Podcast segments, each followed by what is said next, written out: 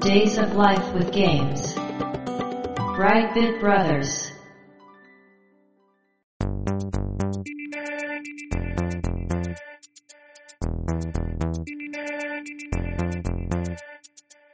どうも、ワンピー川崎です。どうも、2P 長谷川です。この番組はかつてゲーム少年だったワンピー川崎と 2P 長谷川の二人がゲームにまつわる様々な話題で古きを訪ねて新しきを知る番組です。はい。ということで、ブライトビットブラザーズステージ140です。あ、140。はい。はい。キリ版ということで、今回もうん。皆さんからいただいたコメントお便り紹介をしていきたいと思います。やっていきましょ最近ね、う。うん。聞いてくれる方がうん。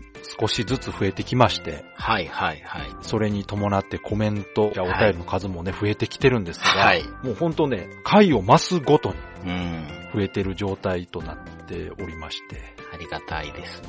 ほんとね、ありがたいんですが、なのでもうね、全部はやっぱ紹介できないんですが、うん。前回でもちょっと言いましたけど、配信サイトをね、はい。アンカーに変えたことによってですね、容量がね。そうっす。音源サイズというかね、うん容量をちょっと多めに上げられるようになりましたので、はい。今回、長めのお便り会にしてですね、うん。まあできるだけ多くのコメント、お便りを紹介したいなと思っております。まはい。あ全部はね、無理なんですけど、うん。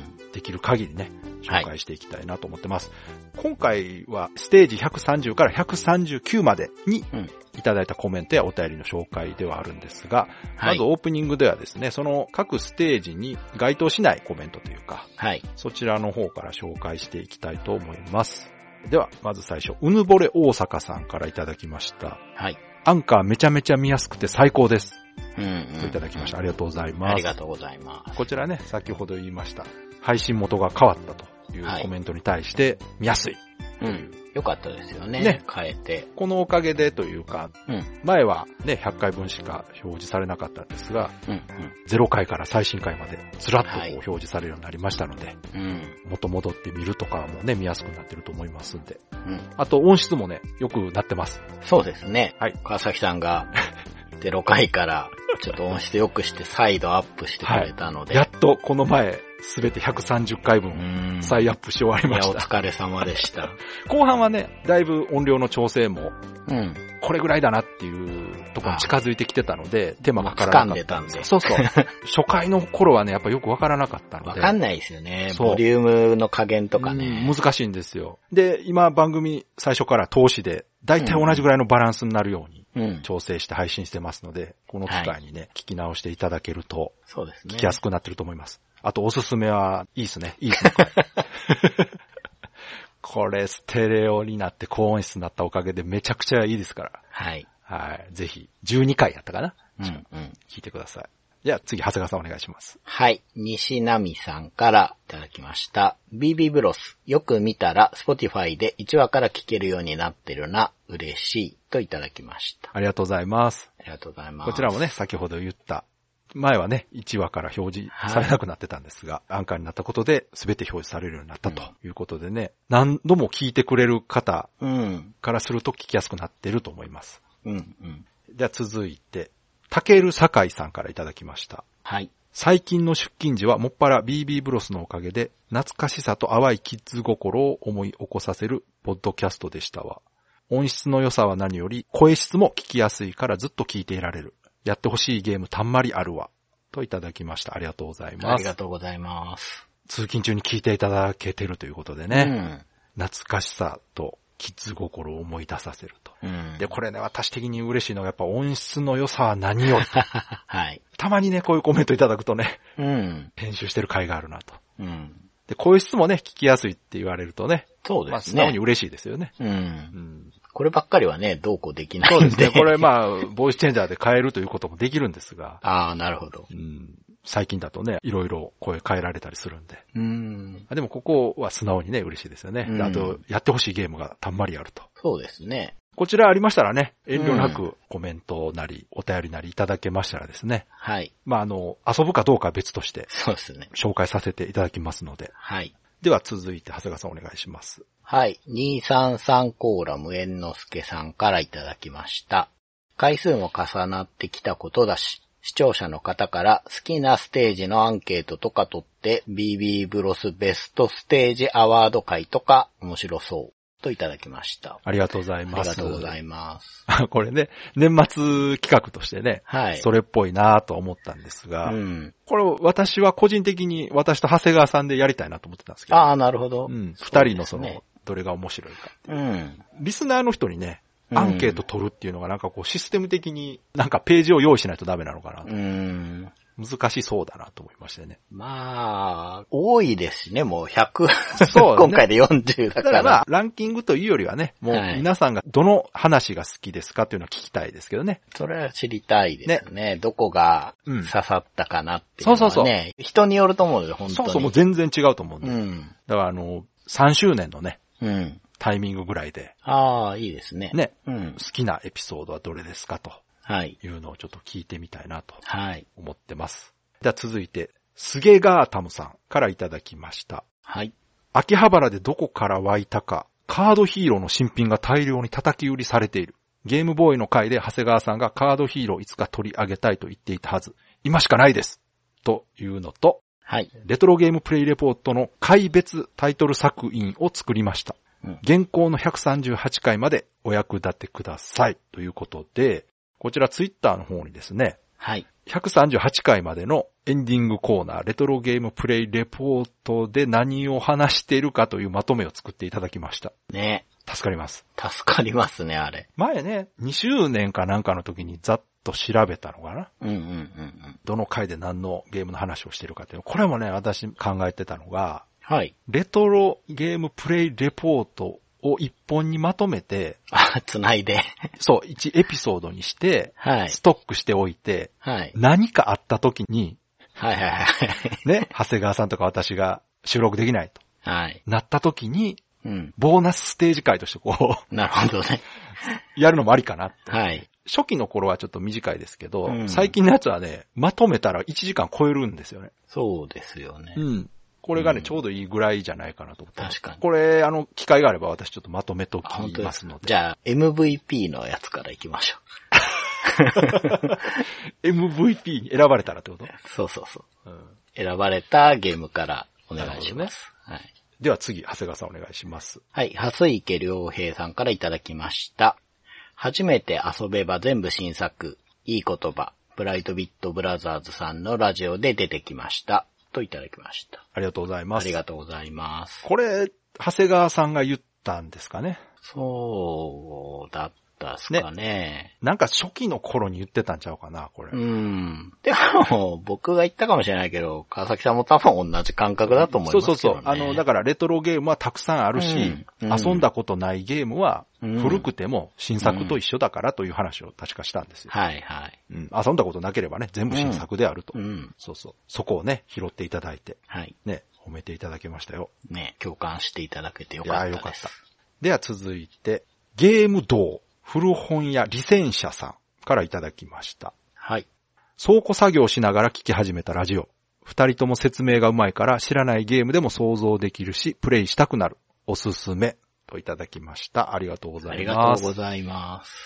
古本屋をやられてるということで、はい。その倉庫の作業しながらうん。聞いていただけてるとね、うんいうことで、この聞いてもらってる状況が浮かぶツイートはいはいってはいすはごいい楽しいんですよ。いいですよいね。い。作業中に聞いていただけるのって、まあうん運転中にね、聞いてくださってる方もいらっしゃいますけど、うんうんなんかすごくいいですよね。。そうなんかちょっと役に立ててるかなというか。そう、私もポッドキャストってその通勤してる時にとうん。うか、んうんまあ言ったら、何もできるタイミングではないけど、耳だけは開いてるっていう時にね、流してると、はい。ちょっと落ち着くというね、感じで。他にもだから、あの、車で聞いてくれてる方とか、うんあ。とは、ウォーキングね、しながら聞いてますと。で、あの、ポッドキャストってもう無限に番組があるんで、そうですよね。いくらでも新しいものが聞ける というところでもう沼なんですけどう、ん。はい。で、あ二人とも説明がうまいからと言われるとね、これも嬉しいです。今回だいぶ褒められてますよ。まあ、ちゃんとね、うん調べて、こうやってるのがそう良ですかねったのかなという。まあ本当にこの辺はちゃんと原稿を用意しているからこそ、そうそう。なんか、アドリブでね、うまく喋れる気しないですからね。どうしてあも。のね、これ記憶だけで説明したら絶対間違うんですよ。間違うし、うん。間がすごいできちゃうからね。これ、そう、間はね、あの、編集でね、なんとでもなるんですが、これ実は編集してる時に間違い気づいて切ったりもしてるんですよね。うん、原稿を作って喋っても、合間にその、確かこういう記憶だった気がするみたいな話して、後ではい編集の時に調べるんですよね、念のためもう一うんう回ん。で、やっぱ間違ってて、うん、うんカットっていうことも結構あるんで、はい。まあできるだけね、別にそう情ですね報番組ではないけども、はい。なるべくまあ正しい情報を伝えたいと。うんうん間違ったからって何かあるかっていうとね、別にないんですけど、そうですけどね。まあ、まあ知ってる方からすると気になるしね。そうそう、うんそうですよね。まあ、ありますよね。428とかで。そうそう、428ね、渋谷って言っててね。そう、ああいうことがあるからね。はい。で、私ね、過去のやつ自分で聞き返してね、めっちゃ間違ってる時とかもう編集したくなるんですけど、わかります。さすがにもうええわと思ってう、。もうんこれは置いとこうとか思って、はい。残してる部分もあるんですが。ということでね、ステージ130から139までにいただいたコメントは本編で紹介していきたいと思います。よろしくお願いします。よろしくお願いします。 Days of Life with Games. Brightbit Brothers. では、ステージ130。まあ、こちら前回のね、お便りコメント紹介の回なんですが、はい。こちらにいただいたコメントを紹介したいと思います。じゃあ、長谷川さんお願いします。はい。中ちゃんベイビーさんからいただきました。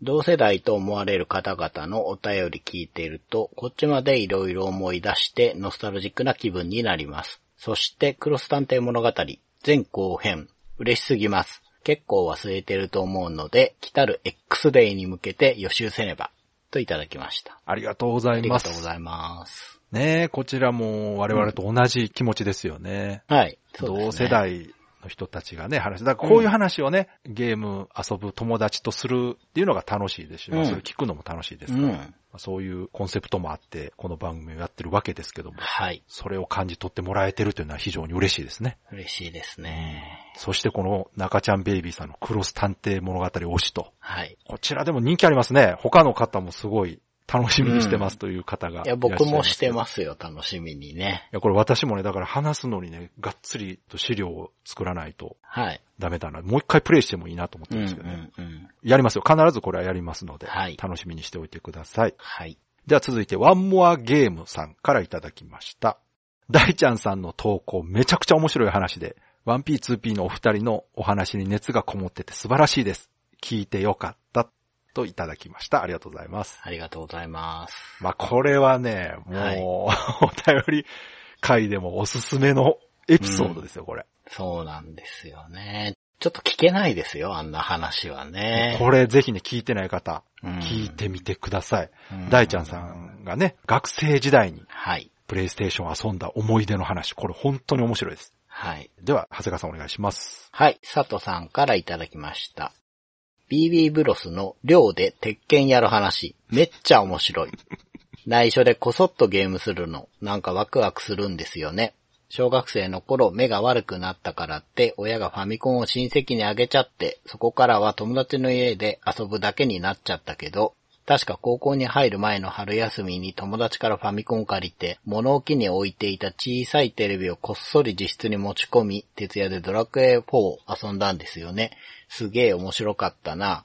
それまで友達のをちょっと遊ばせてもらうくらいでロープレとかクリアしたことなかったんですよね。エンディング見た時はほんと感動しました。いろんな意味で貴重な経験しました。といただきましありがとうございまた。あすり。がとうございます。こちらがね、先ほどワンマさんが面白かったと言っていた大ちゃんさんの話ですね。いはい。や、これ本当面白いですよ。面白いです。でもね、佐藤さんもね、なかなか面白いエピソードいつもくださっあてっ、たあった僕、キャプツバを友達を迎えに行った時朝ちょっとやるっていいうや、いいで話すよが、ね。すごい好きで。あるある。う。うんん。ねそう、こういう話って人の思い出聞くとね、うん。あ、そういえばってこう思い出したりすることありますからね。そうそうそうなんですよ。ぜひね、皆さんも面白いエピソードありましたらはい。聞かせてください。はい。では、続いてね、ステージ131、続編を作ってほしいゲーム。後編ということで。はい。前編はね、129でやったんですけども、うん、うん。その続きですね、もう、続編作ってほしいゲームへのコメントが多すぎて2回に分けたはい。後編の方です。ではこちら。コッシーさんからいただきました。1のシステムで新作をわかるなぁバイオハザードを1のシステムでまた作ってほしい。FPS や TPS 視点だと 3D 用意するからあの方式がいいのよ。リッジレーサー新作やりたいですね。新作じゃなくても R4 を PS プラスクラシックカタログに入れてほしい。さらに綺麗なグラフィックでやってみたい。もしくはシリーズをリマスターしてまとめたリッジレーサーアンコールなんてどうですかね、ナムコさん。といただきました。ありがとうございます。ありがとうございます。これね、うーん。わかる。この時のシステムで、うん。このタイトルを遊びたいっていうね。うん。うんバイオわかりやすいですね、これうんうんね。うんうん。最近出たバイオのリメイクは、はい。もう今風の FPS 視点でそうですよね。再現してますが、うん。あの1のね、映画的カメはラいはい。確ラジコン操作ねうん。でやってほしいという気持ちは非常にわかりますね。うん。今ならね、確かにカメラを固定にすれば疑似的には再現できると思うんですけど、ですよね。まあ作る方が大変だと。。まあ大変でしょう ねそうそうそう物量が半そういう端こないとから。。結局ゲーム2本作るのと一緒ですうからね。ん。えーでも、ユーザーとしてはすごい気持ちわかりますね。はい。そして、リッズレーサー新作ね。うん。これね、そう。もしくは、まあ、リマスターとは言わないですが、確かにね、うん。まとめたリッジレーサーパック。うん。でもリマスター確かに魅力的だなうー。うんんまあ、何かしらでもそのリッジレーサーというタイトルのね、うん新作を遊びたいという気持ちは私にもあります。これ、全部まとめて、うん。で、今まで使ってる楽曲全部自由に選べるとかやった激ら、アツですね。めちゃくちゃ面白くないですか激アツですけど。初代の曲で R4 を遊ぶいとや、そか。れでもね、さすがにソフトとして贅沢すぎませんまあ、そう。リッチまとめたら、その、ファミコンのタイトルをね、一本にまとめるはまだわかるんですけど。うんうん。まあでもあれか、カプコンクラシックとかそうやもんな。アーケード10本まとめてとかやから。ねえ、うん。そうですね。うんい。や、ぜひね、実現してほしいですね。ね贅沢です。いいですね、これ。うんうんでは次、長谷川さんお願いします。はい、滝沢正和さんからいただきました。同志がいた、めっちゃ嬉しい、シャイディングフォースも面白かったんです。でも、8883が言うように、あの明るい感じの 3D ダンジョンでもう一度冒険を楽しみたかったといただきました。ありがとうございます。これは、あれですね、シャイニングザ・ダークネスの続きが欲しかったっていう話に対してですね。そう、すごい滝沢さんが共感してたんですね。うん。フォースも良かったけどと。わかります。ああ、わかるうん。全然違うもんですからね。そうなんですよねうん。タイトルがね、近いもんで、そうそうそうなんかこう、ダグネスの方が、ちょっと不出来な子みたいな流れうにんなってしまったのはちょっと残念ですまあもうね。ここは本当好みですからね。うん、うん。ではね、続いてステージ132、はい。源平島までうん。ですけども、こちらはね、コメント多いです、やはり。そうですね。うん、まあこれは予想してました。はい。これはもう当時遊んでた人は絶対お便り来るぞと思ってうん、うね、ん。楽しみにしてたんですが、たくさんいただいております。はい。哲郎さんからいただきました。86年当時、長崎屋のゲーセンでこのゲームを見た時の衝撃は今でも覚えています。般若のようなまがまがしい主人公キャラと世界観、そしてめちゃくちゃでかい。うん。ゲーセン内で間違いなく異彩を放っていました。うん。その後、月風魔伝というゲームがファミコンで出ましたが、源平島魔伝がナムコで、月風魔伝はコナミだったんですね。子供の時私はさすがにあのでかいキャラをファミコンで動かすのは無理だから、流行りの RPG として出そう。タイトルもちょっと変更しようという感じで、不完全移植されたものとなんとなく思ってました。あれと思って検索してみたら、RPG になったのは、源平島魔伝のファミコン版で、月風魔伝はいかにもな、コナミ的なアクションゲームでした。いろいろごっちゃになってますね。ちなみに漫画のデトロイトメタルシティを見ると、源平島魔伝をどこかで思い出してい る自分がいました。はい。いただきました。ありがとうござあいりまがすと。うございます。はい。こちらの思い出ね。はい。もう、長崎屋のゲーセンっていうね。なんか場所まで最近、哲郎さんの描写が細かくなってきまいや、しこたね。れだから覚えてるんでしょううんうんうね。ん鮮明にね。うん。でも、月風までと源平島までは混ざってる。あの、ここに関しては、いつか僕話しますんで、この月風魔伝と源平ファミコン版については僕も同じような思い出があるので、そう。長谷川さん月風まで好きやから、はい。あの、どこかでね、話すと思いますので。うん。これね、勘違いしてる方多いと思うし、してもしょうがない、これは。そうですうねん。これはもう、メーカー側が悪い、これはう。ん。狙ってるし、そこ。うんうんうん。明らかにね。ね。では、続いて、長谷川さんお願いします。はい。第3からいただきました。ついに来た。私をナムコの虜にしたゲームは、パックマンでも、ゼビウスでもなく、スプラッターハウスと、この、源平東マデンだ。100メガショックの力を借りずに大きなキャラが多関節でうねうね動く血まみれ剣劇を解くと見よ。ちなみに僕にとって最強の敵は義経でも弁慶でもなく、要石です。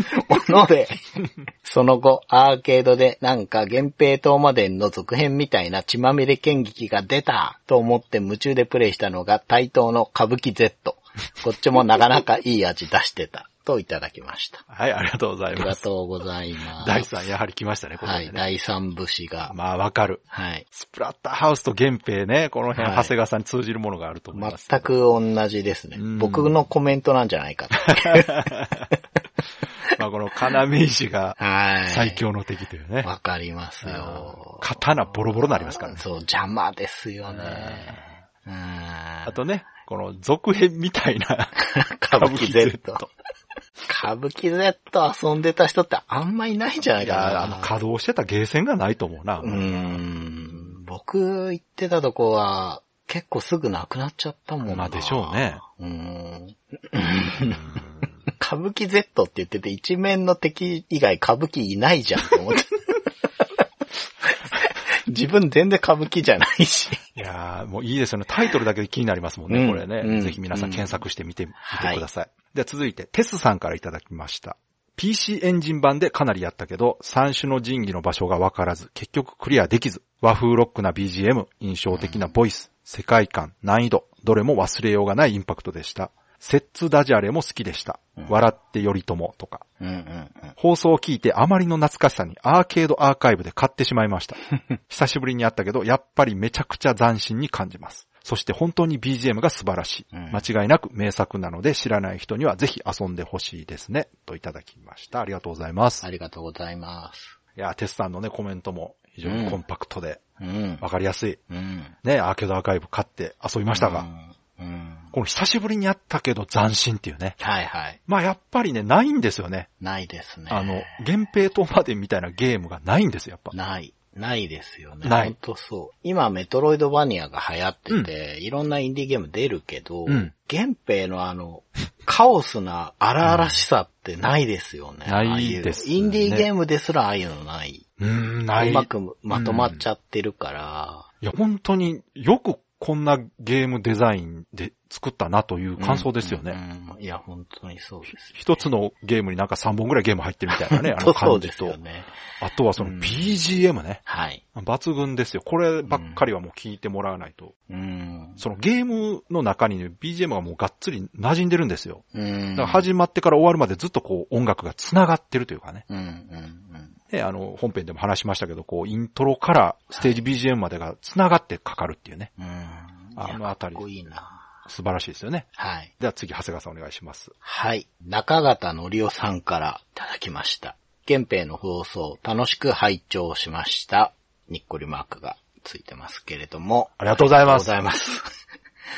あのーこの方はですね、今 BGM が素晴らしいって言っていたんですが、その BGM を作られた方ですね。はい中方のりおさんです、ね。あの、もう本当に恐れ多いことながら本、当ですよ。聞いていただけたようでですね。いやー、でも僕らがね、今見つけられる資料でうん語ることって多分間違いあるなと思って僕は喋ってるんですよ。うんまあ、あの、言ってもすごい昔の話だしそう、ですね。で、当時話してる人たちも、うんそんな何年も先でね、こうやって掘り起こされるなんて思ってないだろうから、うん、まあ雑誌の人が面白くしちゃってるところとかもあると思うんですよね。だから中方さんが聞いた中で、あ、違うなとかいうのは、きっとあると思うんですけど、まあそういうところを全部飲み込んでね、うん。楽しく拝聴しましたっていや言ってくださるこの大人力、そうですよね。素敵だなといや私僕思いましたビビりましたよ、このコメント来た時。うん、嘘でしょと思って。ういん。ねえや、こういうことがあるからね。 はいあのポッドキャスト面白いし、怖いんですけどね。うん。はい、でも本当。いや、ありがとうごあざいりがます。とうございます。はい。では続いて、西奈美さんからいただきました。はい。ナムコらしくないがナムコらしさなのだとしたら、ワンダーモモ、ダンシングアイ、ユメリアなんかはある意味ナムコらしいのかもしれ ない。気でも狂ったかと思ったもんな。原平の思い出はなぜメガドライブで出ないうんうん。えーかっこ PC エンジンに移植されたゲームはほとんどそうだけど、だったな。バーカ名、おわ、おわ。といただきま した。ありがとうございまあすり。がとうございます。ね、このナムコらしくないがナムコらしさっていう話しましたね。しましたうーね。ん。 そこで出てくるのがこの3本わっかてるいうのいや。あが、のね、 西これ田はさ本ん当そ素う晴らしい。ダンシングアイとユメリアは本当、大丈夫かっていうね。ユメリア持ってくるのいいですいね。や、私ユメリア好きですよ、うんアイドルマスターの原型ですからね。これが。本当に。うん。うん。このユメリアがあったから、あの、アイドルマスターできたんですよ。はいいや素晴らしいですよ。ではね、続いてステージ133。はい。最近買ったレトロゲーム2。といはい。うことでね、こちらは長谷川さんが大阪に来たうん。ということで、一緒にレトロゲーム買いに行って、はい。その後、 K スタジオでね。そうそうそう、対面収録したと。はい。 2回目の対面収録ですね。はい。こちらにもコメントいただいております。じゃあ、長谷川さんお願いします。はい。お米粒さんからいただきました。源平東馬伝を購入。すごく難しか った。かっこ笑い。必須アイテムである三種の神器回収に苦労しながらも、中断セーブのおかげで無事クリアできました。ありがたいやー。といただきました。ありがとうございます。ありがとうございます。すごいクリアしてますね。。そううですね。うん。この三種の神器やっぱ大変なんですね。うんうんうんうん。うん。でも、中断セーブのおかげでっていうね。うんこれだから、今アーカイブで遊ぶとこういうことができるんですよね。はい。うん、これ便利なんですよ。だから、昔クリアできなかったゲームをね、うんうん。諦めずに今遊んでみると、こういう便利機能でクリアできると思いますんでね。はい。皆さんもよかったら遊んでみてください。じゃあ続いて、もちおさんからいただきました。対面収録会拝聴お店回りって、そのお店の雰囲気、行くまでの過程、店員とのやりとりなど、買いに行く行為自体がゲーム感覚で面白く、一つのイベントとして買ったゲームにプラスされるんですよね。うん。苦労して手に入れたソフトは思い出補正プラスというバフがかかりますなぁといただきました。ありがとうござあいりがまとうごす。ざいます。ねえこのお店周りってそうなんですよねう。ん。私もね、最近はめっきり中古ショップ行くことが減りまして、オンラインでゲームを買うことがすごく増えたんですよ。で、うん。値引き率も高いんですね、 オンラインって。そうなんですよね。めちゃくちゃ安くなるんですよ。うん。で、買ってもね、その場所も取らないですしう、ん。何よりね、もうあのディスクレス、カセットレスで遊べるあの感覚が便利で、うんうん。すっかりダウンロードで遊んでるんですが、やはりこの中古屋を回ってね、うん。実物を手に入れるというのはまた違うね、楽しさと幸せ感があります、やっぱり。ありますね。あります。うん。その、ゲームを遊ぶだけならね、別にデータでもいいんですけど、うそのん。手に取るという行為というかね、うん。そのパッケージ、この当時持ってたのを買い直すとか、当時買えなかったものを改めてこう手に入れるとかいうね、うん。うん。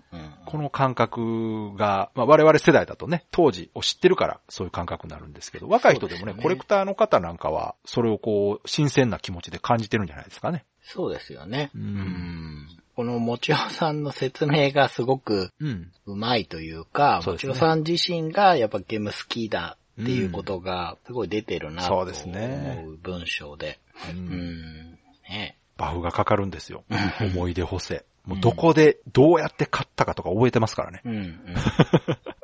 もうそういうね、コメントとかたくさん紹介してますけど、はい。やっぱ覚えてますよ。うん。では、長谷川さんお願いします。はい、ゆうにさんからいただきました。自分の最近買ったレトロゲームより、基本的には当時欲しかったけど諦めざるを得なかったゲームを集めて遊んでいます。といただきました。はい。画像がついてまして、うん購入されたゲームが、ソニック3、うんスーパーマリオ RPG、うんレナスの3本、いやー、えーユニさんありがとうございます。これありがね、とうございます。先ほども言ってたね、うん。当時欲しかったけど諦めざるを得なかったゲームを集めている。これですよね。うん。わかります、これもね。はい。だから私もその当時遊んだけど、自分のソフトじゃなかったものとかかうね、ん。友達から借りたとか、はいはい。友達の家で遊んだっていうものはね、改めてこう買い直したりしますけど、はい。うん、いや、いいとこ選んでますよね。うんうんうん。このソニック3っていうのが渋いなと思って。 スーパーマリオ RPG もうね、んう。ん。で、レナスも渋いけどなう。ん。いいですね。この、こういう話をしてると本当にね、なんか同世代の人たちと話してるなという感じが。そうですよですねね。うんうん。では、続いてステージ134、マルカツ PC エンジン。はい。ということで、雑誌読み聞かせ会ですね。こちらにも結構たくさんいただきました。はい。はい。ヤンマーさんからいただきました。BB ブロスマルカツ PC エンジン特集だ。アーケードよりも PC エンジンの方がわかるし、当時も読んでたから楽しみ。で、聞いた後のコメントが、はい。 PC エンジンのドルアガはかなりいいゲームですよ。もう見た目から違います。といただきました。ありがとうございますあ。りがとうございます。ヤンマーさんは PC エンジンのドルアガ知ってたんですね。うん。私もあの後、ネットで調べて画像を見てみたんですが、はい。欲しくなりましたね。ちょっとお値段がねそ、すごいことになってますかこらね。れ、は、ぜひアーカイブで出していただきたい。そうそう。この時も話したと思うけど、本う当んドルアーガそでうね。ドルアーガコレクション。うん。出しましょう、これは。ね。これは欲しい。これは出しましょうというか、出てないのがおかしい。おかしい。うん。うん。ワルキューレコレクションとドルアーガコレクションは出てないのがおうかしい。ん、出すべきですよ。そろそろ出そう、もうん。う。。ね。スイッチでね。そうそう。もうね PS4、、配信5でで出。してください。うんお願いします。はい。では続いて、長谷川さんお願いします。はい、甲賀ひかるさんからいただきました。まさかのマルカツ PC エンジン。この雑誌を特集しておいて、ファージアスの蛇行程をほぼスルーとは、これは DM とつるしか、と思いきや、最後ら辺で、ムッシュグリゴリ、ドヤコペッティの優雅な生活が出たんで、留飲が下げられました。この話題を振ったのは私のリプライのはず、といただきました。ありがとうござあいりがまとうごす。ざいます。いやー、危うく DM でとつられるとこでしたね。ねえ、よかった。確かにファージアスの邪行ってスルーしてしまいましたね。これ私も今更気づきました けど。はい。まあでもね、最後はムッシュグリゴリドヤコペティンでね。よかった。もう本当にこう、なんやろ、知らない人には何のこっちゃわ からないタイトルですけど。うん。まあ、甲賀さんはね、うん PC エンジン大好きですから、はい。やっぱ思い入れが強いということでね。まあ、私よりはるかに詳しいと思いますから。うんでは、続いて、中ちゃんベイビーさんからいただきました。はい。すべてが懐かしく、聞いててテンション上がりました。知ってるゲーム全部に反応したくなります。当時のゲーム雑誌の付録によく、スポーツゲーム全選手のパラメータが載った下敷きが入ってましたよね。それが大好きで学校に持って行ってずっと眺めてました。それこそ少し名前の出たパワーリーグの下敷きを舐めるようにずっと見てました。うん。本当にパワーリーグは大好きなゲームで1から5まで持ってました。ちなみに思春期真っ只中の私は月間 PC エンジン派でした。といただきました。ありがとうございありまがすとう。ございます。いやー、中ちゃんベイビーさんも PC エンジン好きということでですね。このね、パラメーターが乗った下敷きね。うんあったあった、ついて。た。このね、ゲーム雑誌の付録っていいんですよ。うんうん。うん、もう本当にあのゲーム好きな人にしか価値のわからない付録がついてますから、あのなんか少しだけこうゲームまとめた小冊子とかね、うん。うん、ああいうのがね、ついててね、楽しかったんですよ。で、この思春期真っ只中の私は月間 PC エンジン派。やっぱり ね、丸活とか恥ずかしかったんですか ね。電撃の方がもっと恥ずかしいと思うけどな。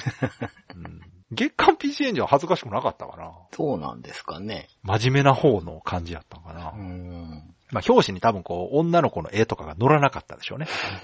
まあね、好きなのがスポーツゲームうん。ですからね。うん、あ、そうかそうか。求めてるのはそっち。そうか。でもこう、スポーツゲームの選手のパラメータをずっと見てる人ってこういるんで すね。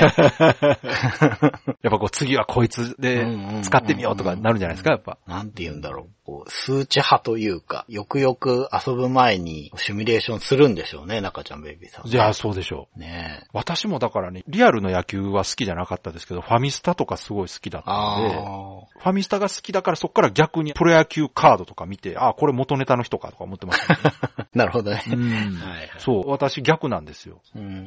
実際の野球全然詳しくなかったんで。うんうん。はい。では次、長谷川さんお願いします。はい。たくさんからいただきました。当時高校2年生くらいだったかで、PC エンジン一択のゲームライフを送って いた同級生が愛読してて、例のお家騒動を世界的な重大事のように騒いでいた。当の僕は PC も MD も SFC も所持していたこともあり、他人事のように聞いていた。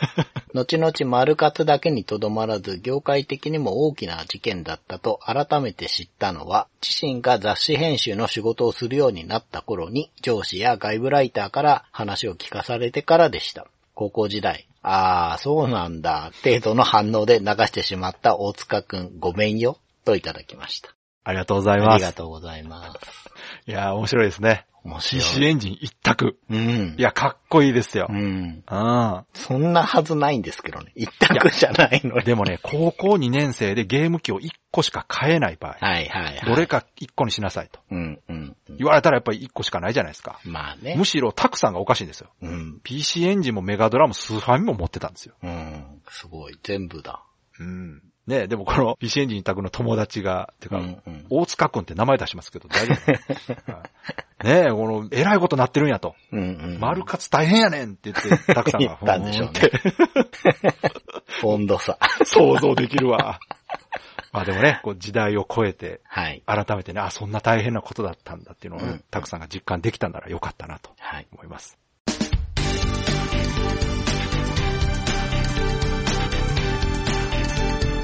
Days of Life with Games. Brightbit Brothers. じゃあ続いて、ステージ135、ドンキーコング。うん。こちらね、うん。まあ、私の中ではもう本当に古いし、うん。まあ、シンプルなゲームなんで、うん。どうかなと思ってたんですよ、紹介した時も。はい。コメントめちゃくちゃ来たんですけど、そうですね。これ多分今回一番じゃないですか、うん文字文字数で。うん。めちゃくちゃ来てるんですよ、これ。来てますね。はい。まあ、じゃあ早速紹介していきたいと思いますけども。はい楓さんからいただきました。ドンキーといえば、マリオカートに突如参戦してきたドンキーコングジュニア、かっこ通称 JR が初見でした。こいつ誰実は昔となったのは言うまでもありません。うん。ファミコン版は知らなかった。今思えばこの頃にはスーパードンキーコング開発していたのかもしれませんね。といただきました。ありがとうございます。ありがとうございます。これね、そうそうう。ん。マリオカート、だからドンキーコングを知らなかったら、うん。誰ってなりますよね。 そう そう、そう。そういう人もいるでしょうねって話してたうんそら、うそう本当に、ね、まあそうでしょう。いたというね。だってもともと敵キャラですから。うん。うん今ならスマブラでね、人気ですけども。そうですね。あ知らないでしょうん。う。うんでは、次、長谷川さんお願いします。はい。ブログコメントに8888さんからいただきました。ドンキーコングの思い出ですが、アーケード版ドンキーコングの裏技です。やり方ですが、1面目スタートしてすぐ画面右側に移動し、はしごを登ります。登り切ったら一周右にレバーを入れた後、右側にジャンプして下に落ちます。普通はそのまま一気失って、また1面目からスタートになるのですが、なぜか1面目クリアとなり、2面目に進みます。当時まだファミコンを発売していなかったので、裏技と言っていたか覚えてませんが、自分にとって初めて挙動がおかしい操作でゲームを進めたのがドンキーコングです。多分友達がやっているのを見て覚えたと思うのですが、こんな田舎までどうやって伝わってきたのか不思議です。マイコン雑誌はあったと思いますが、ゲーム雑誌はなかったと記憶していますので、当時の情報伝達状況は興味ありますね、といただきました。ありがとうございあます。りいがとうございます。やー、これ素晴らしい思い出ですね。めっちゃ面白いお便りが来たなぁと。はい。うん。この裏技なんか、ちょっと覚えてるな。ああ、そうですかう。ん。いやまあ、ーこれ多分バグだと思うんですよね。ねえ、いやでも、う令和になってですよう。ん。ブログコメントでドンキーコングの裏技を教わると思わないで しょ。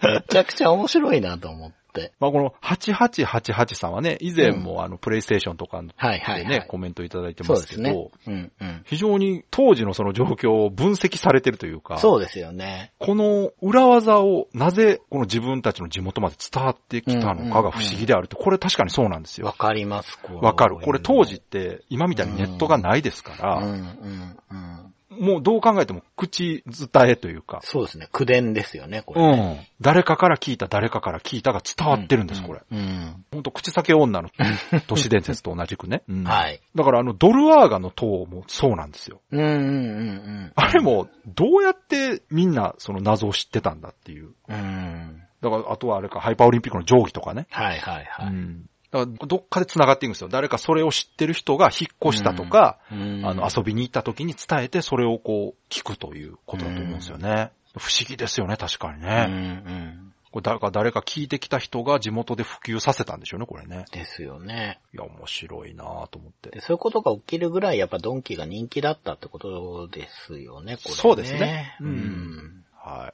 い。では続いて、こちらもブログコメントで大ちゃんさんからいただきました。はい。いつも楽しいお話ありがとうございます。私は小学1年生の時、父親の仕事でカナダに住んでいました。引っ越した当初、英語が話せない私は、よくわからないまま同級生の家に誘われます。そこでは、当たりゲーム機の前に皆が集まり、ピットフォールやポールポジション、そして ET を楽しんでいました。私もその輪に加わり、無事に友人を得ることができました。ある日、日本に一時帰国した父がお土産にファミコンを買ってきてくれました。ソフトは譲ってもらったものらしく、ドンキーコング、筋肉マンマッスルタッグマッチ、アイスクライマー、サンマの名探偵、そしてスーパーマリオ。父が一生懸命テレビに接続してくれてる間、友人たちを疎い英語で何とか家に誘います。当時、周囲でファミコンを持っている人はおらず、本体の形も日本とは異なるため、全員が不思議そうな顔で実機を見ていました。しかし、電源を入れると途端に叫びます。うわ、任天堂だうん早速、ドンキーコングを遊ぶと、タイトル画面の音楽に衝撃を受けます。あたりゲーム機の静寂に慣れていた僕たちにとっ て、ゲームが奏でる軽快なメロディーは、うん贅沢な遊びをしている気分にさせてくれました。樽を飛び越え、ハンマーで叩き、最後にコングからヒロインを救うというストーリー演出に興奮しました。筋肉マンやアイスクライマーは初めての対戦協力プレイで大盛り上がり。サンマの名探偵はオープニングの殺害シーンでカナダの子供たちを恐怖に陥れ、完全にホラー扱い。すぐにストップしましたが、その後パッケージを見るだけで全員涙目になっていました。そして最後はやはりスーパーマリオ。マリオに合わせて横にスクロールする画面を見て驚嘆。ピットフォールの端に到達したら画面が切り替わる方式に慣れていた私たちは、スクロールで広がる広大な世界にすっかり夢中になりました。うん当時の私にとってゲームは言語の垣根なく遊べる最高のコミュニケーションツールでした。カナダでの3年間を楽しい思い出にしてくれたドンキーコングは私にとって特別なゲームです。といただきました。ありがとうございます。ありがとうございます。いやー、またこの大ちゃんさんのはい。お便りですよ。出ました。何者なんでしょうか。いや、これね、作家さんとかじゃないですかね、もしかしたら。なんかもう、ちょっと、パーツ多すぎですよね。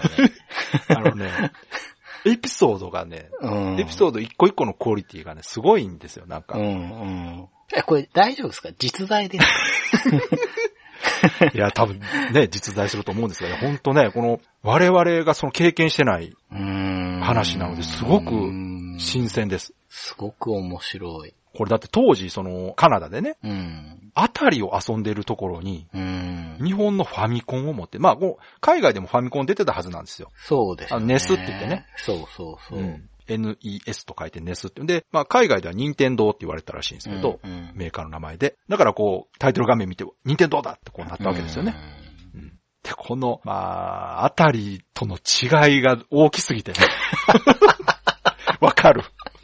わかる。これもしょうがない、これはね。 静寂って言い方が いいですね。うん。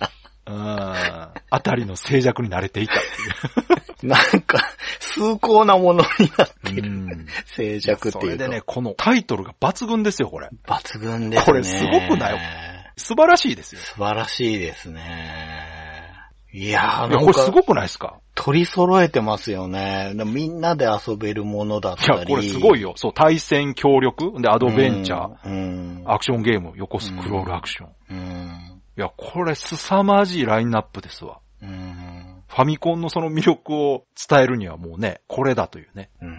いやー、このね、あの、サンマの名探偵のオオープニングシーンで子供たちが怖がってるっていうのがめちゃくちゃ可愛いですよね。ねうん。あの、海外の人たちってリアクション大きいからすごかったんでしょう多 分ね。うん。いや、ほんと大ちゃんさんってこの、いろんな経験されてますけど、すごく鮮明に覚えられてますよね、これね。え。うん。それだけやっぱ印象的だったんでしょうね。うん。うん。こんな経験してたら、それはやっぱ大人になってもゲームは素晴らしいっていう人になりますよね。そうですよね。ううんん、うん、うん。すごくいい思そういい出。やー、説得力あるね、うんお便りですよね。その、要は、英語がまだうまく話せない時に、うん友達と楽しく遊べたから、最高のコミュニケーションツールっですておよっねしゃってるわけで。言葉必要ないですからねこれはもう説得力があるでしょいや、もうこれ本当これも任天堂の CM に使ってほしいでう。すね。本当うんねうんいや、すごいなはい。じゃあ次、長谷川さんお願いします。はい。メールで、プロジェクトゴエモンさんからいただいたんですが、はい。海外の方です。そうなんですね。できるだけそのまま読んでいきます。はい。川崎さん、長谷川さん、こんにちは。長い間、日本語のレトロゲームポッドキャストが少ないなと思っていたのですが、今年の6月にブライトビットブラザーズを発見しました。パーソナリティとトピックが魅力的な番組をやっと見つけることができてとても嬉しいです。PC エンジンと80年代初期のファミコンソフトに詳しくない私にとって、興味津々のトピックが毎回出て、毎週楽しみにしています。特に駄菓子屋とゲーム雑誌の話は、すごく面白いよでかっすた。ですね、長谷川さんこれ。 よかったです。先ほどステージ135ドンキーコングを聞きましたが、関連作品の話の中に1994年に発売された GB 版ドンキーコングが出てこなくて少しびっくりしましたので、メールを送ることにしました。世代か環境の違いでポッドキャストで話さなかったのかもしれませんが、私にとって GB 版はすごく印象に残った作品です。アーケード版のドンキーコングのプレイ経験がありますが、当時のゲームセンターにはもっと大迫力のゲームがありましたし、対戦型格闘ゲームブームの真っ最中の時期だったため、長くは遊びませんでした。それでも、スーパーマリオのルーツの作品として楽しくプレイしていた思い出があります。古くても趣がある良いゲームだと思いました。ドンキーコングとは時間が経ってから再開します。それは家族の夏旅行、アメリカのディズニーワールド、かっこカリフォルニア州ではなくフロリダ州の、に行った時の話です。子供の想像より100倍面白いバケーションを楽しんで、帰る前に私にとって百列パンチの魅力があったショッピングモールに買い物に行きました。もちろんすぐゲーム屋さんに行き、目の前に輝いているソフトたちを見ていました。そうしているとお母さんに何が欲しいのと聞かれました。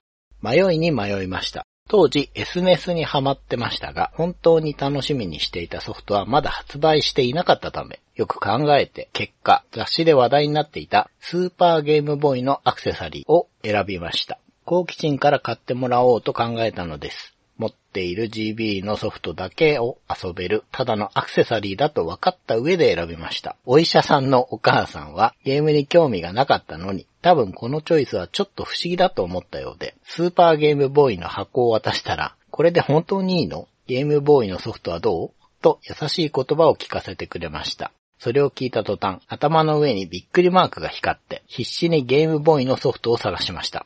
スーパーゲームボーイのケースの表紙に写っていたメトロイド2が欲しかったんですが、売り切れていたので、代わりに一瞬目に止まったセールで安かったドンキーコングを何気なく選んで、これにしますとお願いしました。正直なところあまり期待はしていませんでした。懐かしい思い出のあったゲームなので、家に帰ってから説明書を読まずに、ウキウキと遊び始めたんです。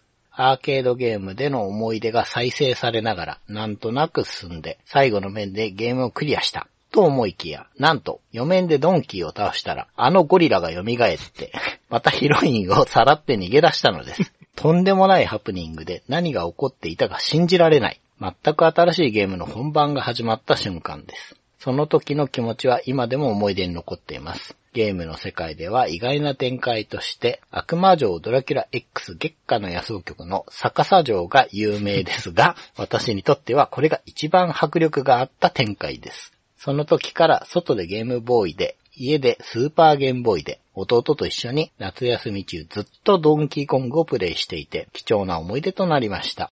今でさえ個性的なサウンドトラックを聴いていて、時々趣味でやっているジャズバンドで曲を演奏させていただいています。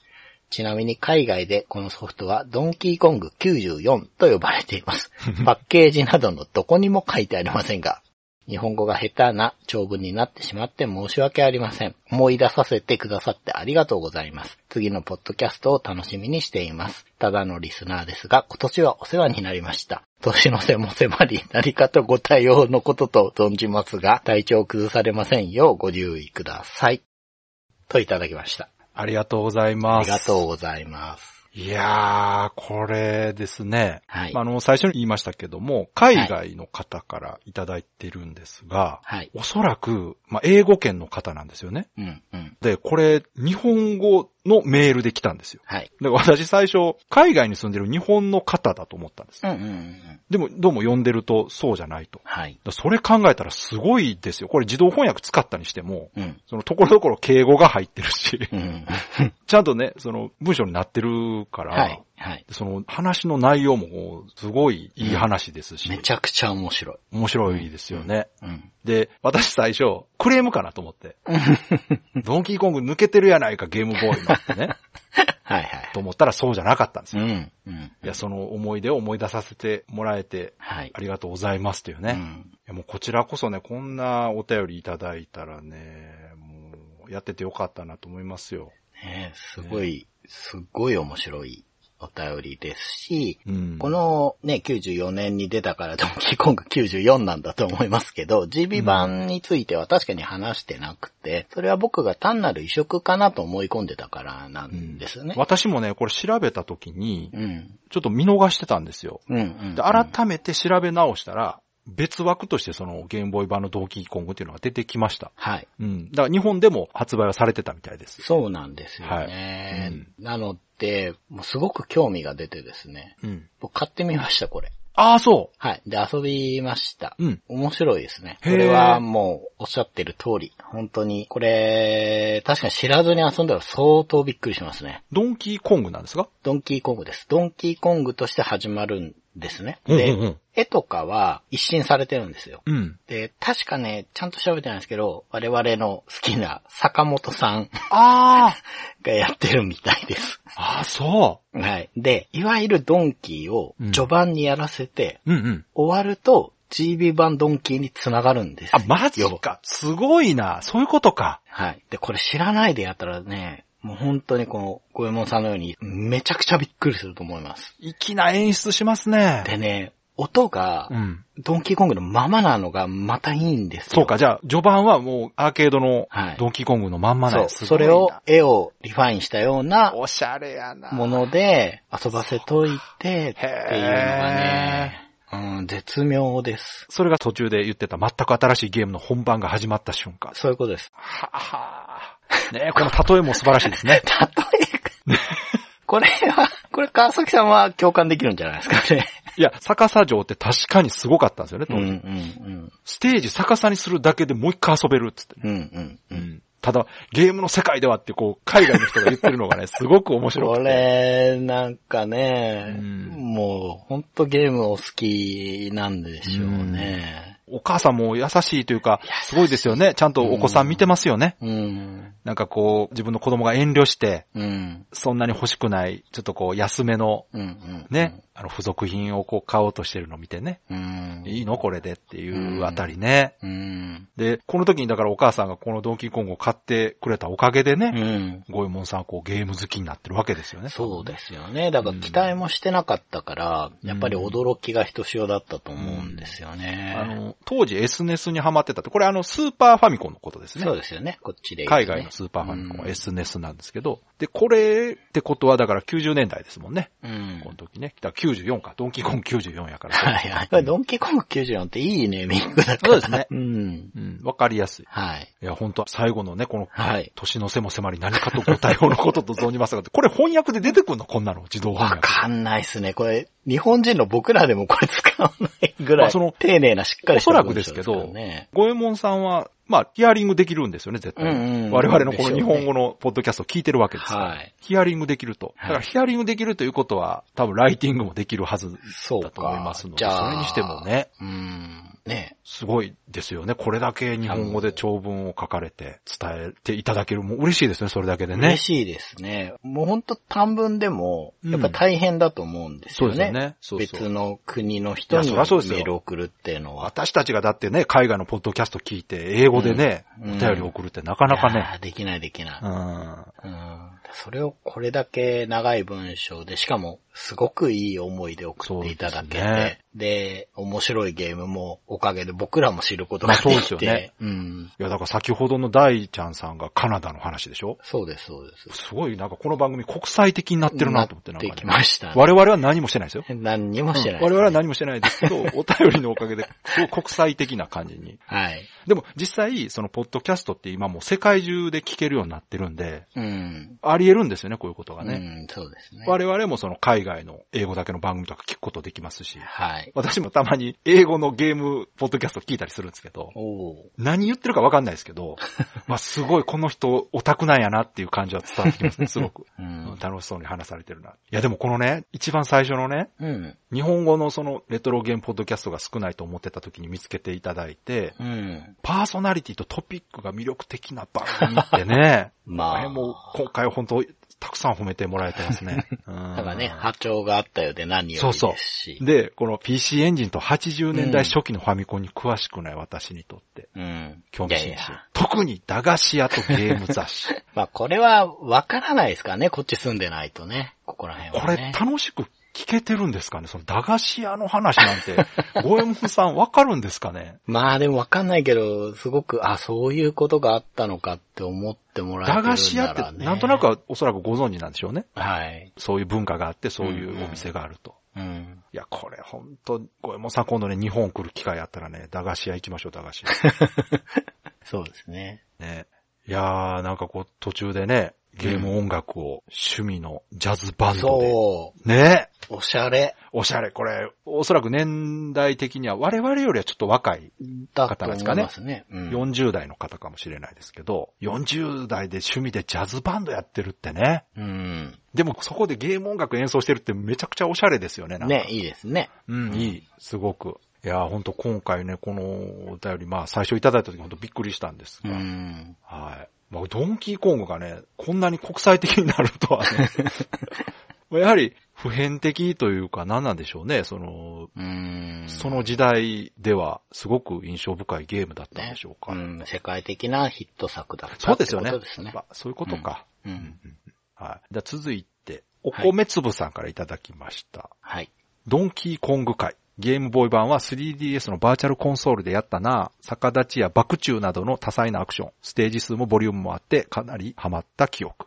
といただきました。はい。ありがとうございます。これがそうですねそうです。これがドンキーコング94。ということは、バーチャルコンソールで遊べるんですね。そうなりますうね。んすごい、お話が繋がっている。そうなんですよね。で、ねここ書かれてますけど、うん逆立ち爆中っていうアクションがあるんですよ。はい。で、しゃがめるんですけど、うんその状態でジャンプすると、うんうん。倒立した状態になるんですね、なぜか。ほうほうほうで、そこでジャンプすると、普段のジャンプより高いジャンプ出すんですよ。え、腕の方が強いのそう、どういうことって思うんですけど。 足より腕の方が強いのなぜかね、マリオはね。で、ハンマー取った時にう、ん。 B ボタンを押すと、ハンマーを真上に投げるんですよ。ほうほう。で、その間は、普段の移動ができるから、うん何ができるかっていうと、はしごの上り下りができるんですよ。えハンマー取ると、うんハンマー振り回しながら、左右にしか動けなくなっちゃうじゃないですか。うんうんあれがですね、下の階層に行くために、一回真上に放り投げて、うんその間にはしご降りて、下の階でキャッチして、うわかまたっこハいいンマー振るってことができるんですよ。へえ。でそういうね、本当にドンキーコングの正当進化なんですよ。はあ、全然知らないですね。そうなんですよ。だからこれね、見落としてたのは、ん。ちょっともったいないゲームだし、へえ。なるほど、五右衛門さんとお米粒さんのおかげで、うん僕もちょっと購入してやってみて、うへーん、でね、パッケージのデザインもかっこいいんですよ。ちょっとアメリカンあな、やっぱ海外意識してたんですかね。かもしれないです。んう。ん、なんで僕はバーチャルコンソールじゃなくて調べてみたら、うん。現物もすごく安いんで、ああ、そうなんだ。正。直、はい。僕200円で買いました。プレミアとか全然ないんですね、じゃあ全然ないみたいですう。んあの、箱説付きになると1000円ぐらいうんなるほどかなですけど、うん、で高くないので、ちょっあと試しに買ってみたんですけど、これ大正解。これ面白いです。へうん難しいですけどうんうん、任天堂のパズルなんでねうん。ただ、あ、こんなドンキーあったのかって思えるーえ、なん驚でき日があり本ま。ですそんな知名度ないんでしょうね。どうなんやっぱあれかな、94年ってそのプレステとかスーファミが出てた頃やから、そうですゲね。ームボーイのタイトルってもう注目されてなかったんですかね、やっぱ。、もしかしたら、ゲームボーイももう、ポケモン機に入ってるのかないやー、そらそうじゃないですか。うん。うん。で、目立たなかったのかもしれないですけど、だから本当ね、埋もれた名作をへー今回教えていただけて、よかったですね。。ね。うん。 Days of Life with Games. Right Bit Brothers. では、続いてステージ136、レトロゲームプレイレポートスペシャル。来ました ね。俺、突然ぶっこんできたスペシャル回、これ。私も聞いてなかったやつですよ、これ。はい。ね、 長谷川さんが一人でレポートしてくれてるとう。いうんやつですけど。じゃあ、長谷川さんお願いします。はい。大ちゃんさんからいただきました。PSP ソフトの開け閉め音に懐かしさを感じる日が来るとは。メモリースティックも懐かしい。音も画面もなく、声だけのプレイレポートは斬新でいいですね。サウンドノベルやアドベンチャーが相性良さそうですね。ときメモに携帯の予備バッテリーなんてアイテムがあるとは、すごいゲームだ。といただきました。ありがとうございあまりがすとう。ございます。優しいないや、てか大ちゃんさん褒めすぎですよ。声だけのプレイレポート斬新って、これは YouTube とかでやらないとダメなんですよ、 本来。映像ないと。そうそうそう。うん。ね。これ伝わらないでしょ、だって。伝わらないですねう。ん。サウンドノベルやアドベンチャーが相性良さそうです ね。めちゃくちゃポジティブに捉えてくれてる。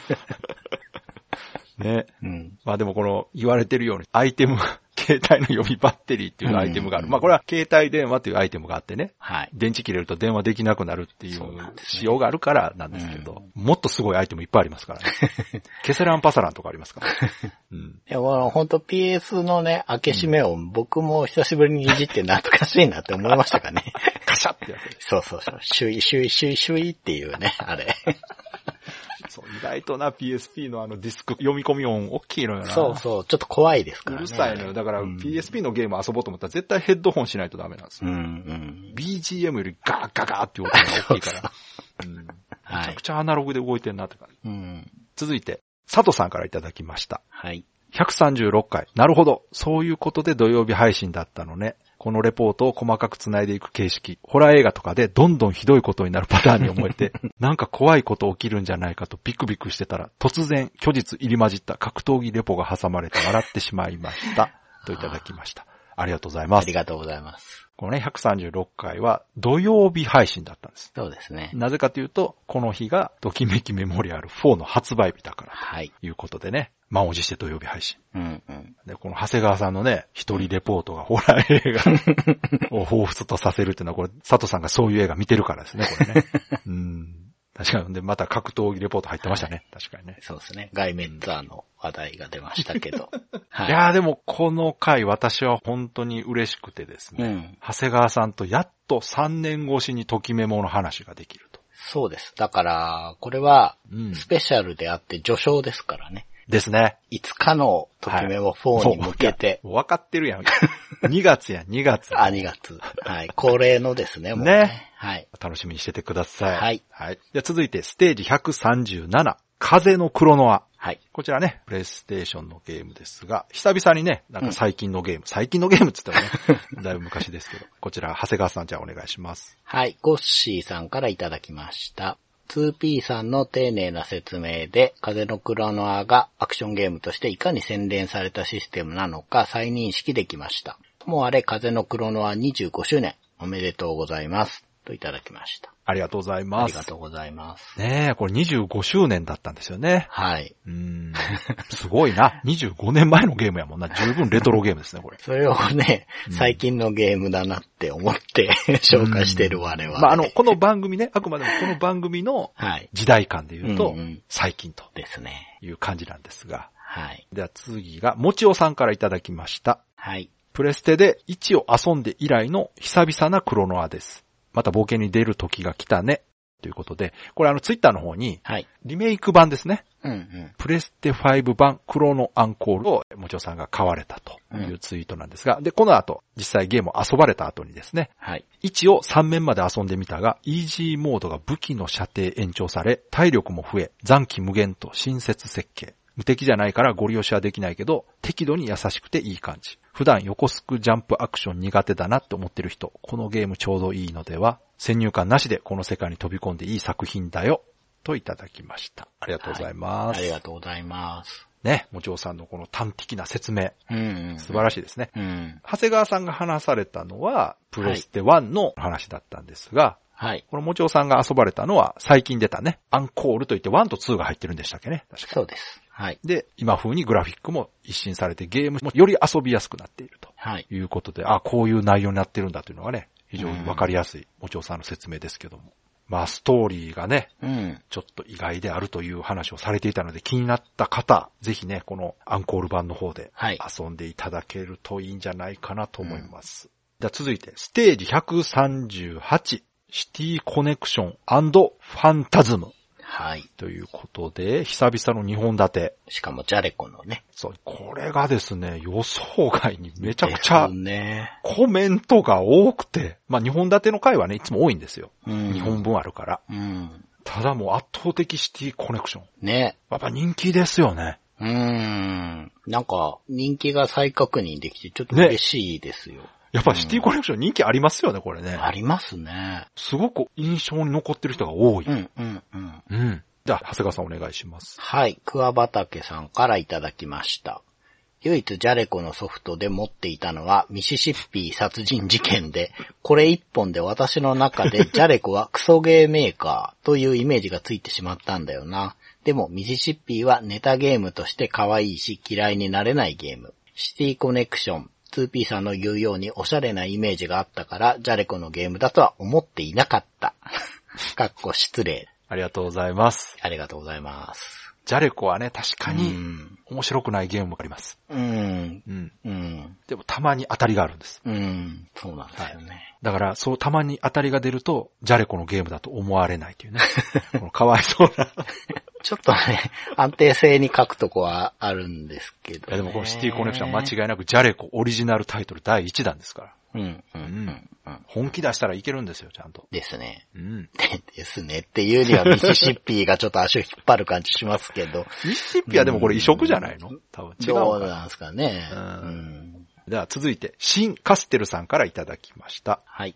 シティコネクション。見た目はフリッキーのような横向きドットイートタイプのアクションゲーム。うん。ファミコン版だけでなく、アーケード版にも言及しているのがいいですね。アーケード版はグラフィックがとても綺麗でやり込んでました。道路の端をいかに完成 U ターンで塗りつぶすかが鍵です。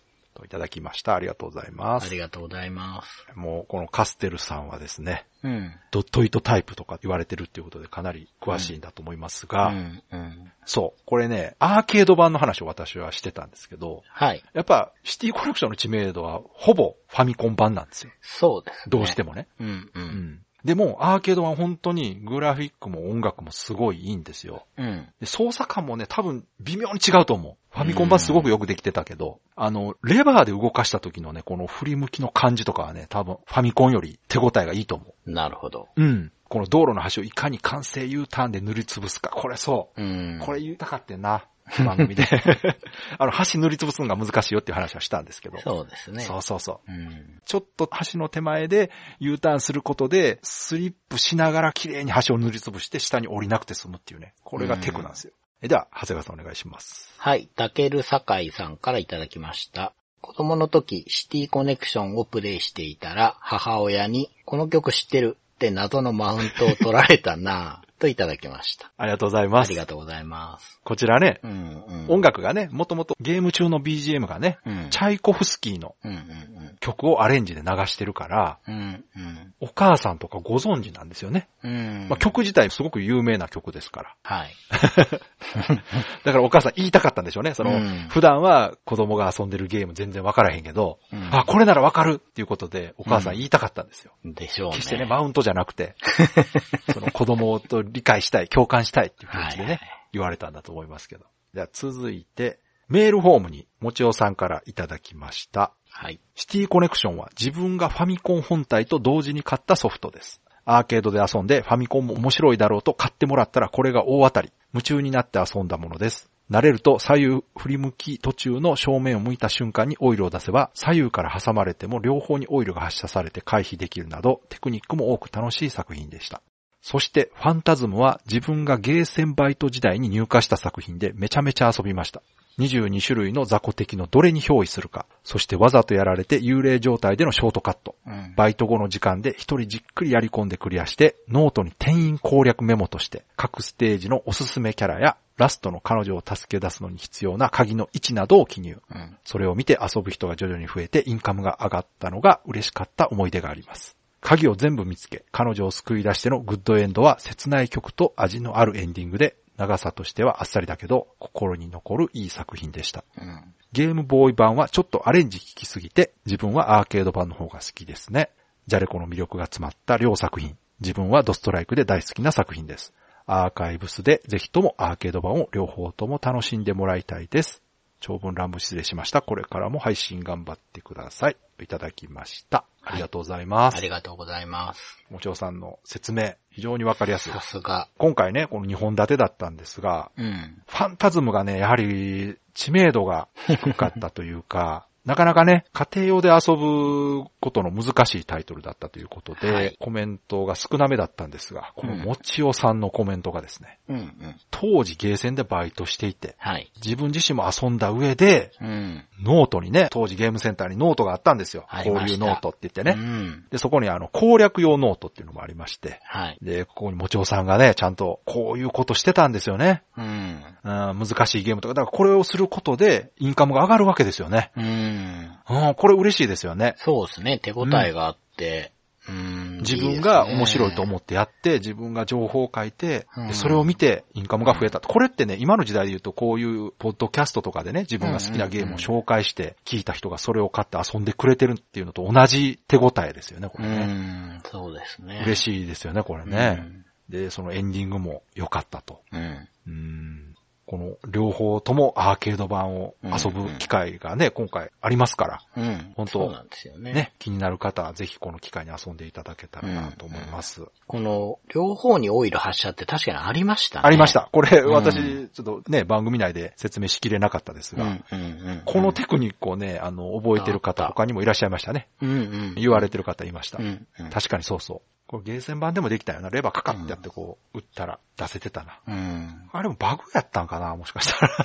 どうなんでしょう。でもそうですね。こういう細かなテクができるのって嬉しいから、嬉しいそういうとこもあって、やっぱシティコネクション人気なんでしょうね。うんうん動かしてて気持ちいいですしね。うん、うん、うんう。うんんでは次、長谷川さんお願いします。はい。ブログコメントで8888さんからいただきました。シティコネクションについて横視点で車を主人公にしたゲームが少なかったという話を聞いて、ジャンプバグというアーケードゲームを思い出しました。小学生の時に遊んでいたのですが、調べたら1981年の発売のようです。内容は強制横スクロールで車をジャンプと弾の発射で進めていきます。各ステージは街や火山地帯等変化していくのですが、好きだったのがピラミッドのステージです。ピラミッドのライブを降りたり登ったり、なぜか噴水に乗ったりと楽しいゲームだなという記憶です。なぜ横視点のゲームが少ないのかを考えたのですが、車のキャラが立たないからでしょう か。シティコネクションのように動きに工夫するというのが一つのアイデアだったのかなと思いました。といただきました。ありがとうございます。ありがとうございます。 8888さんはやっぱ最後はね、考察になるんですうよんね、。うん、う。うんこのね、ジャンプバグって私、はい。調べて、はい YouTube で見てみたんですが、はいセガのゲームなんですね、これ。そうですうね。ん。僕ね、うん。偶然、うん。 2年くらい前ほのうコミケに行った時に、うんうん。まあコミケなんで本を買うわけですけど、 うんジャンプバグの同人誌買い ました。出た。で、こんなすごいのゲームがあったんだなと思って。これね、私。実は動画見て、はい。うっすら覚えてましたね。あ、本当ですか。 81年って相当古いですけど、ん多分子供の時に見たな、これ。うん、うん、うん、うん。いかにも昔のゲームじゃないですか。はい。あはのい、 ワイヤーフレームというか、あの、グラフィックもね。うん。うん。でも挙動自体は悪くなかったですね。そうですね。う。うん。僕が買った本だと、うんこれはうん、スーパーマリオに影響を与えてるはずだってなるほ。ど。いや、確かにジャンプ警戒なんですよ。うん。すごい。ジャンプ中にもうキャラを操作できるようになってるんですよね、こはい。はいれではいはい。確かにスーパーマリオっぽかったな。うん。うん。すごいな。その、同人誌すごいです ね。スーパーマリオに影響を与えてるのがジャンプバグって。 まあ確かに81年やからな、年代的には先やし。うん。え、ってなると、セガのゲームがスーパーマリオに影響を与えてたってなるとすごい な。そうですよ。なんでアレックスキッドになっちゃったん だっていうことでそす。れは多分、ジャンプバグを知らなかったんじゃないです かうん。じゃあ続いて、最後、ステージ139、はい。火の鳥。はい。こちらも、たくさんいただきました。うんこ。れやっぱ、火の鳥人気ですね。そうですね。やっぱりね、まあこれは人気あるだろうなと思ってたんですよ。うんうんうんにしてもね、本当にたくさん、ギリギリまでコメントをいただきまして、はい。その中からいくつか紹介させていただきます。まず、桑畑さんからいただきました。はい。新年一発目の BB ブロスの配信は、うさぎ年にちなんで、ゼルダの伝説と見てる。ハッシュタグ絶対 ない。これあの、ゼルダのゲーム画面のスクリーンショットが一緒にはいはいアップされてたんですが、なんかうさぎがね、映ってるんですよ。はい。だから、うさぎ年だからって言って、い や、それならうさぎ主人公にしたゲームとかじゃないとそうですね思ったんですけど、ラビオレプスとかやったらわかるけど、サターンのラビットとかね。ね、そうそうそう。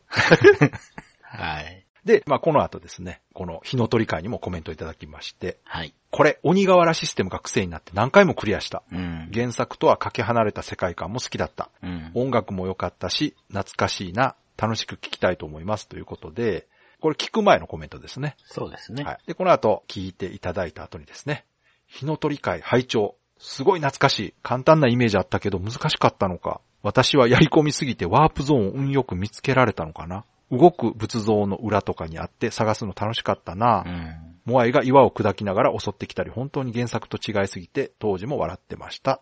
いただきました。ありがとうございます。ありがとうございます。これ、最初に何回もクリアしたって聞いた時に、え、桑畑さんすげえなと思ったんですけうど、んうんうん。聞いた後にも、あれ難しかったのと。うんうん。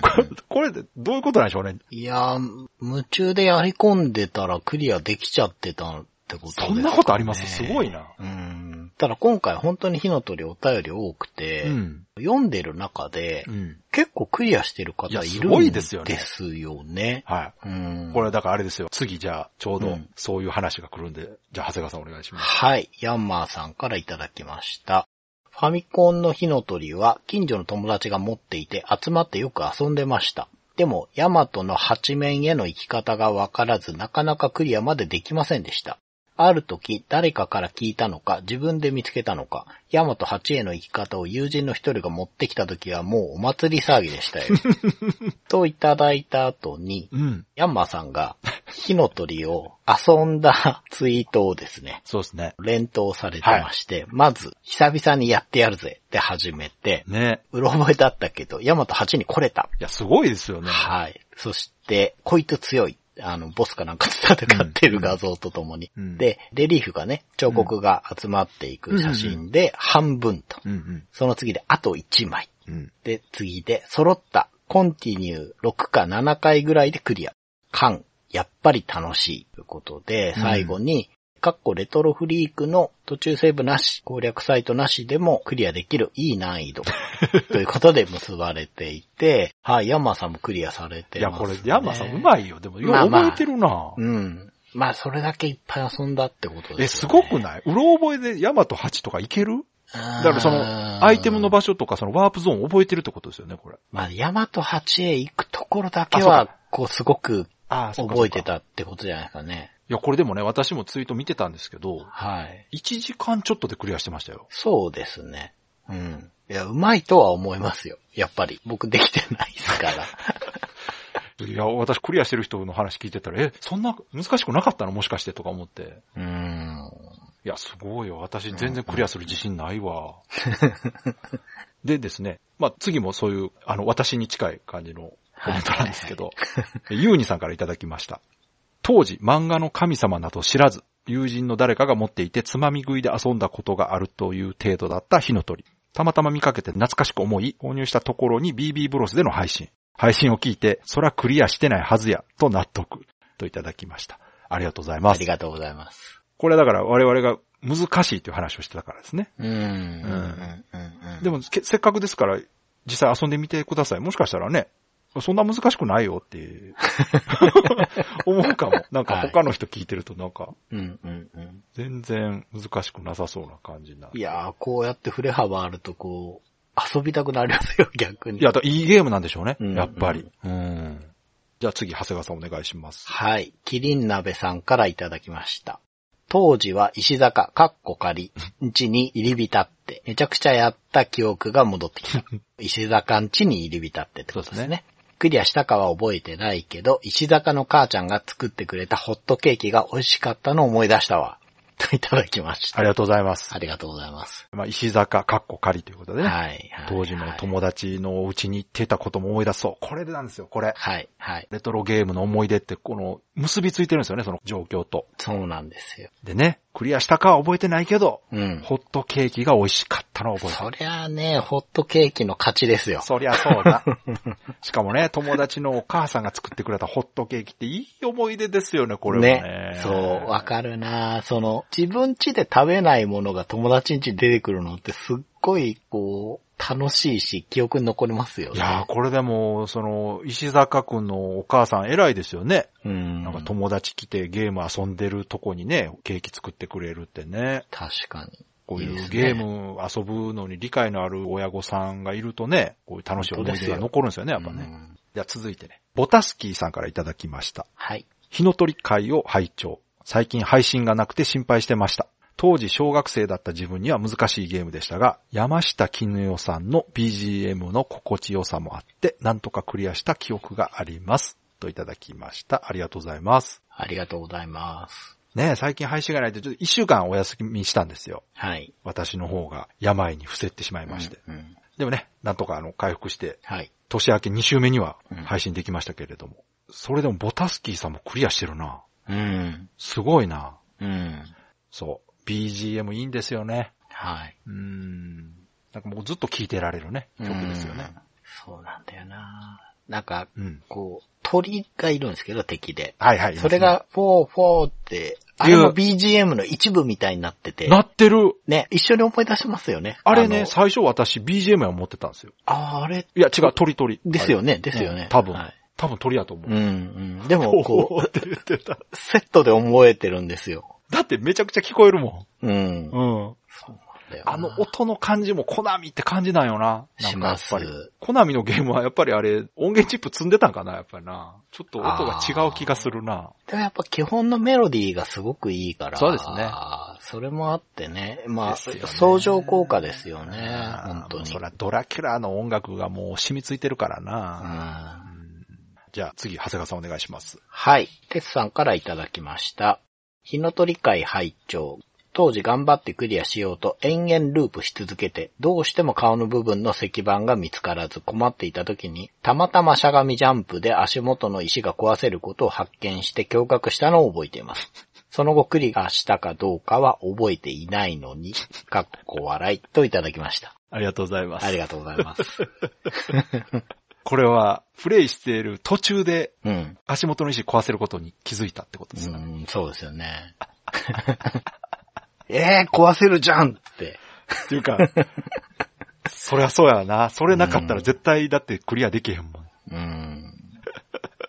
やでもテスさんならクリアしてるんちゃうかな。で、3枚ですからね。いや、でもやっぱり、ヤマトの8ですよ。あ、やっぱそうですか。うん、顔の部分が見つかんないってことはそヤうかマそトうか8ですやねっぱ。みんなそうなんや。だから、桑畑さんのように、うん。スイスイできる人もいれば、うん。やっぱりヤマト8で詰まった人もいるし、なるほどねうんクリアできなかった人もいるしってことで、本当火の鳥はこう、思い出がね、いっぱい来た中でも、うん。みんな面白かったっていうのは共通してるんだけど、うんクリアに関しては本当まちまちですね。そうですね。うん。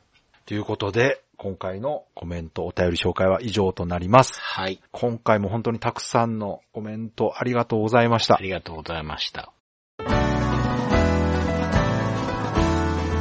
Days of Life with Games. Brightbit Brothers. では、そろそろエンディングなんですけども、はい。今回はね、お便り会ということで、長谷川さんのレトロゲームプレイレポーターお休みということですけども、い、や、本当にね、もう、毎回コメントたくさんいただけるようになりまして、はい。まあ、もうすぐね、今年の4月でうん。 3周年になるんですけども、なりますね。もう、最初から聞いていただいてね、コメントくれてる方なんて3年間聞いてくれてるんですよ。ああ、確かに。 すごくないですかすごい。改めて言われるとすごい。でしょ ?3 年です よ。うーん。そうねですね。で、その、初めてというかね、最近聞き始めてくれた方もたくさんいらっしゃると思うんですが、はい。まあ、今回ね、エンディングちょっと時間ありますので、はい。本編はね、もう過去最長になってるんですけど、うんうん。エンディングでね、コメント紹介するときの、まあ、基準というか、はい。どういう、こう、選び方してるんだっていうのをね、うん。まあ、話しておこうかなと思いまして。はい。まずですね、ほぼ100%紹介するという状況がありまして、はい。それが初めてうんうん。コメントをいただいた方。はい。これはもうほぼ100%。そうですね。よっぽどのことない限りは。あの、見つけ損ねてる可能性がないとは言い切れないですけど。はい。ハッシュタグとか、うん。リプライとか番組の名前をつぶやいてくれていたら検索で見つけてますので、はい。それで、あ、この方、初めての方だなと思ったら、それはもう必ず紹介するようにしています。はい。それともう一つはですね、毎回ね、過去10回分のエピソードに来たコメント紹介してますけど、はい。そのエピソード一つに対して、コメントが一つしかない場合とかね、うんうんうん。 1、2個、まあ、もしくは3つ、4つぐらいの場合は非常に紹介する確率があります。 まあ そうです、まあそうでですよね。す。うん。以前、国名感がゼロだったと いうはいことがありましたけど、はい。あの場合はですね、国名感に誰か一人でもうん。送っていただけていたらですね、はい。間違いなく紹介していました。はい。まあこれがほぼ確実に紹介する条件の一つなんですけども、はい。じゃあその他ね、本当毎回コメントくださってる皆さんを選ぶのはどうしてるかというとですね、もう、あの、長谷川さんの方がずらーっとこう並んでるね、はい。コメントの中から、はい。例えばもう本当毎回コメントくれてる方なんかは、1エピソードにつき1つ来てるとしてね、うん10個あるわけですよ。うん、コメントが。はいもうそういう方は最低でも1つは絶対紹介してます。そうですね。はい。コメントいただいた方の名前を、まあ、はい列挙して、はい。全部目視で確認して、 この方何回っていうのを一応数えてて、はいまあ、最低1回で、そうですね。うんまあ、あとはやっぱりこう、前後のね、うん。つながりっていうものもちょっと僕の方は大事にしてて、なるほどいろんな意見があった方がいいと思ってるんですよなるほど。だから火の鳥でね、今回言うと、簡単だった、いや、うんクリアできなかったって、うんいろいろあった方が楽しいので、そうですねそういう感じで、こう、回数が多い方もいたりいなかったりするんですけど、できるだけ平均的にね、そうですね。なるようにはしてるんですけど、だからあの、たくさん感想いただいてる方なんかは、やっぱり紹介される確率は上がります。はい。あと、どうしても読んでほしいのだっていう場合は、うん。 DM だったり、うんえーブログコメントだったり、メールフォームだったりすると、うん。取り上げるっていうより、こちらが見落とすことがまずないので、ああ、そうですね。それははい確実に我々に届くという。はい、気づきやすいという意味では、そうです ね。本当に、これは伝えたいっていうことがあれば、まあぜでひもね、大体今まで DM とか、はいメールフォームとか、メールでいただくやつは、はい。めちゃくちゃ伝えたい感あ るそうなんで すよ。内容なんで。なので、うん結果的にうん抜粋する可能性は大いにあるんではい、すはけい。れども、全文読めないってことはね、うん。あるんですけどね。まあでもできるだけすべてね、はい。長文でもすべて紹介するようにしてますし、はい。まあ今のところ、メールフォームとか、うん。メールでいただいたものに関しては、ほぼ100%紹介してんじゃないですかね。と思いますね。ね見落としてない限りは。はまあ、なのでね、これ長くなりそうだから、どうしようかなとか思わずにね、うん。うん。いただけましたらね、はい。こちらの方で、もうこれはもう一つのテーマとして取り扱ったりもしますからね、今までもありましたけど、うん遠慮なさらずにね、はい。自由なご意見ご感想をいただけたらなと思います。はい。じゃあ、いつもの告知お願いします。はい。ブライトビットブラザーズでは番組に対するご意見、ご感想、あなたのゲームの思い出やゲームにまつわるエピソードなどお便りお待ちしています。ホームページ右側のメールフォームや番組のツイッターアカウントへの DM などでお送りください。ツイートの場合は、ハッシュタグ BB ブロス。